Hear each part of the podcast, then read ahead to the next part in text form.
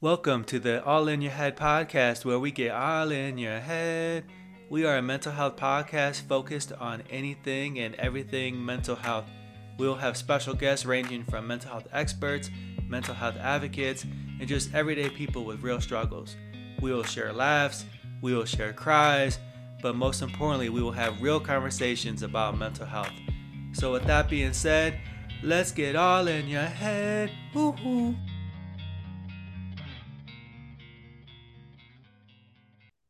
We've been doing a series based on the Spire performance and different guests in different areas, and just to talk about the Spire performance from the bottom up and how this fits in.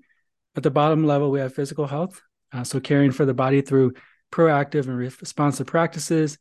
The next step up is this, the environment, engaged in healthy and stimulating spaces. And then we have security. Security is psychologically, physically, and financially secure. So we're going to be talking to a financial therapist today, Nathan Astle, who's going to talk to us more about how to be financially healthy. And the interesting aspect of this conversation is it obviously fits into this dimension of security, but also the next step up is mental health. And obviously, I think mental health affects money, money affects mental health, it works both ways. And then the next dimension up is relationships. And I think money also has a very specific influence on relationships, and relationships have an influence on money. And so I think this conversation about money has some level of influence on the entire Spire performance. So let's just get into who you are and, and what you do. And I didn't even know a financial therapist existed until about a month ago. I didn't even know what it was. So who are you and what is financial therapy? Yeah, so um, I'm Nathan Astle. Uh, financial therapy, I mean, the big broad definition is we're, we're trying to help people change the way they think, feel, and behave around money. The goal of financial therapy isn't like just to make more money. That isn't the point. The point is so that we can experience money differently. Mm-hmm. And, uh, you know, I think there's, you hit the nail right on the head, there's a systemic influence between our mental health, our relationship health, and our financial behaviors and experience. All of them affect each other. And um, the more that we can get to a point where money isn't just a math problem, because unfortunately that's kind of how most of us have been taught, that there's this objective truth to money, um, but it's, it just isn't that simple. And I think there's a lot of emotions involved with money as well. And everyone has different experiences with money. And for me, my experience is growing up in poverty. And so I think I see, as many people did, and I think I see, and many people see money as a stressful thing. And I've gotten to a point where I'm much more comfortable in my life financially. But if you were to ask me, what are some of the main things in your life that stress you out? It has been and may always be money. Mm-hmm. So help me. Right? Give me, That's... Give, give me give me some free advice. You know, I think a lot of people struggle with that. And I think what that leads to is a level of avoidance. Mm-hmm. And there's a lot of intentional things you can do to have a good relationship with money. But if you get anxious anytime you think about money, or I know for me, I have every uh, Saturday on my calendar, I have an alert that comes up about budgeting and, and looking at our budget. And it comes up every Saturday as an alert. And I haven't looked at our budget for probably two years. Mm-hmm. Because for me, I know how money triggers me based on my past. And I've intentionally just passed that off to to my wife and said, hey, you spend the money. I'll continue to try to make as much as I can, and, and you spend it. I didn't, and I don't even want to know. And that's probably not very healthy. You tell me, is that is that healthy? I, I think it's a good thing that you're recognizing it probably isn't. um, but let's you use a really important word, uh, triggered, right? Yeah. And it's a word that I think it, it's it's heard so often, just generally, but we forget the original context is around trauma. Mm-hmm. Like it triggers a trauma response. One thing that's been severely understudied, but is still a huge problem, is financial trauma. Mm-hmm. And so you talked about like growing up in poverty and how closely stress, like money equals stress. Yeah. Like that's a belief that has been instilled at you probably from a pretty young age, like you saw. And by the way, you don't, financial trauma isn't just growing up in poverty. Even more affluent people can have financial traumas. Uh, one example might be, I was neglected because my parents were always seeking money, mm. or I saw my parents fight about money all the time, and it caused a lot of contention in our home. These things do leave like a long time impact. And if we're not, one, if we're not aware of it, but two, if we're not trying to work through it, yeah, we can do a lot of things, just like what you said. Like it can lead to avoidance. It can lead to kind of some problematic behaviors when it comes to like overspending or more impulsive decisions. You know, trauma runs the gambit of symptoms, but I guess at one, I just want to say like your experience is very real, mm-hmm. and there's a hell of a lot more people dealing with it than we talk about. Yeah, I, I often tell people that my podcasts are a scam just to get free help. And uh, so I don't want to turn this into a therapy session, uh, but I know we're going to discuss well, we some things. Okay. Uh, we are going to discuss some things that I think uh, can help some people today. And I, I, I like that you you brought up that financial trauma looks different, and it's not just growing up in poverty. There's probably financial trauma involved in every socioeconomic class, right? And uh, I remember in, in meeting with Kara in a previous podcast about money and financial therapy, she challenged me to think about my earliest memory of money, right? And that really at least initiates how you think about money. And, you know, for me, it was about, you know, stress, right? It's all, it's all about stress and never having enough. And, and I think also it involved uh, a certain level of shame as well. And shame is a powerful emotion, right? Yeah. And, you know, I learned early on that, at least the message that I told myself early on was that if I didn't have certain things, I was less. I think that's kind of where that, that financial trauma comes from. So then the question becomes, how do people like me or people in general who struggle with money and their relationship with money can be healthier? What can they do? Our emotions are highly connected with our money. Yeah. And so the more things that we can do to get in touch with our emotions around money and respond to those different emotions a little differently can greatly influence how we experience it. So one thing that I encourage my clients to do is starting a mindfulness practice before any type of financial situation.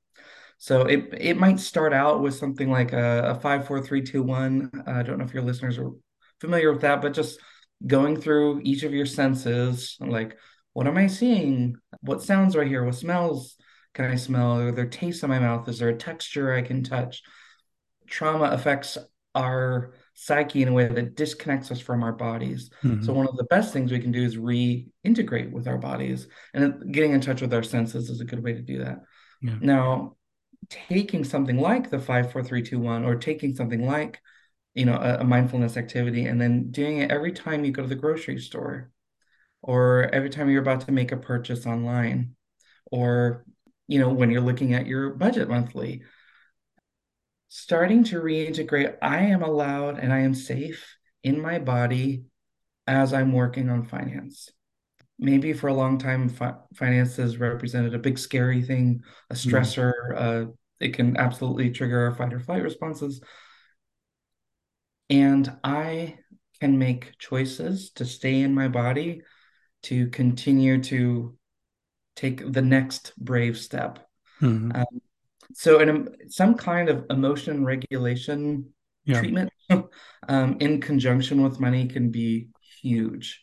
Yeah, that's really helpful.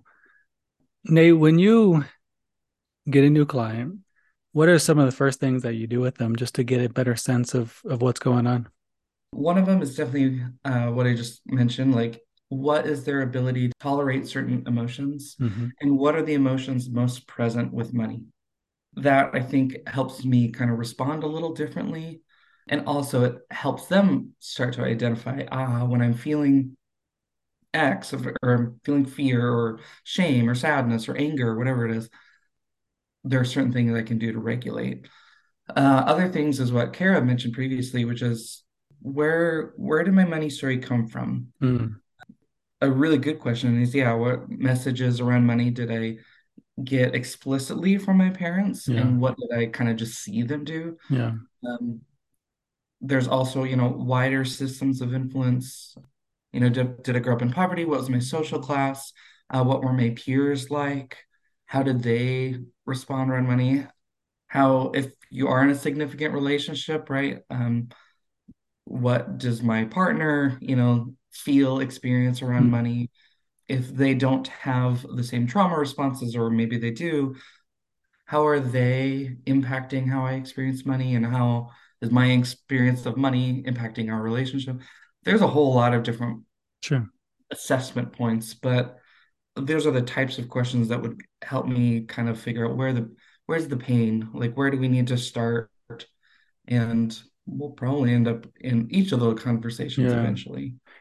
We're in an interesting time in our economy right now mm-hmm. because, you know, we went through or didn't go through a recession, and now we are going through or not going through inflation, or vice versa. I think I got those mixed up, but that's why I need you.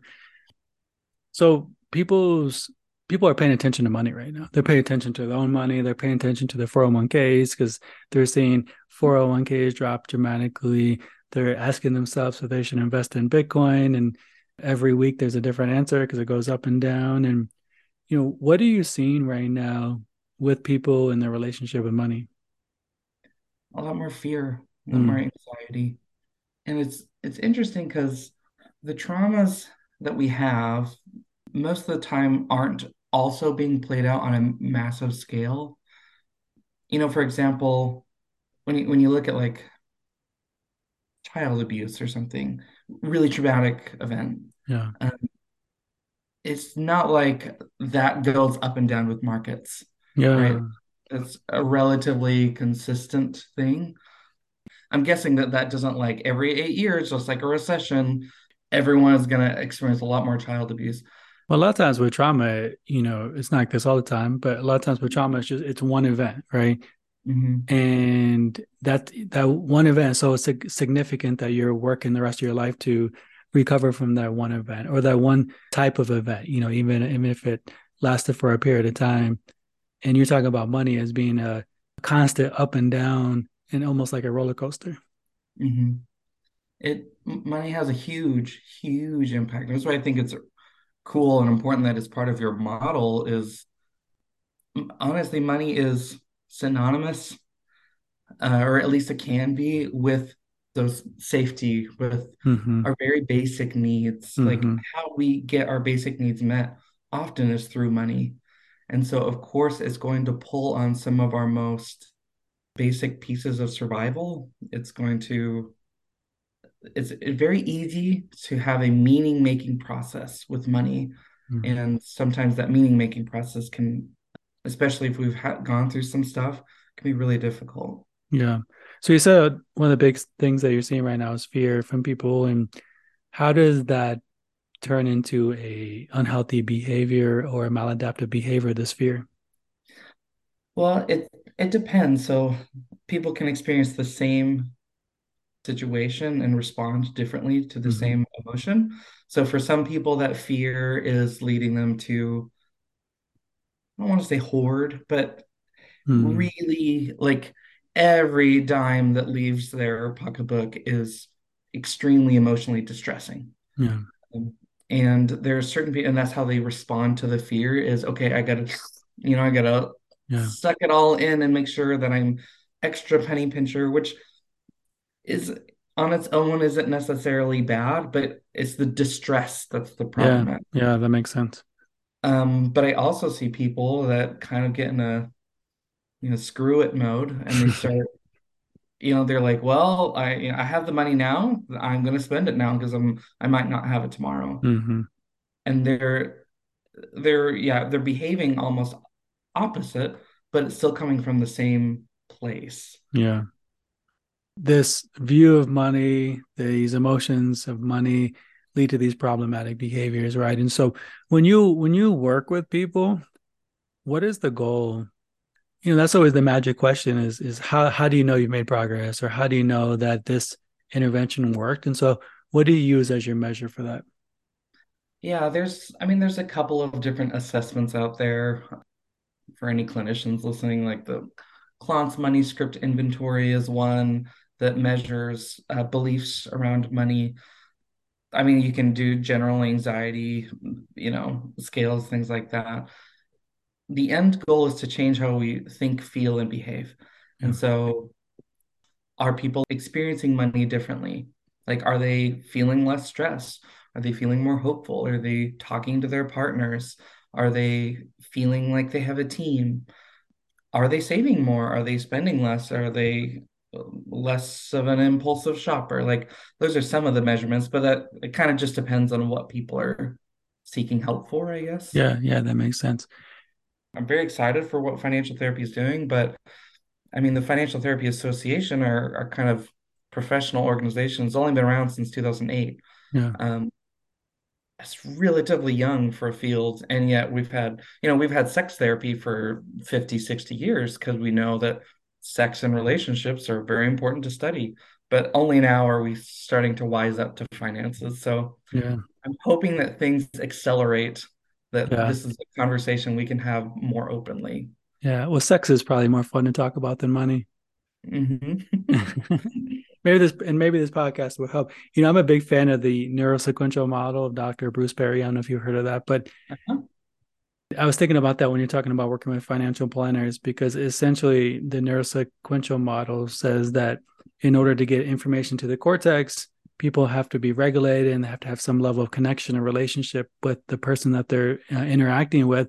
And mm-hmm. I would imagine financial planning is a very cortex heavy task, right? Because you're you're talking to people and they're, you're asking them to make decisions where there's a lot of logic involved.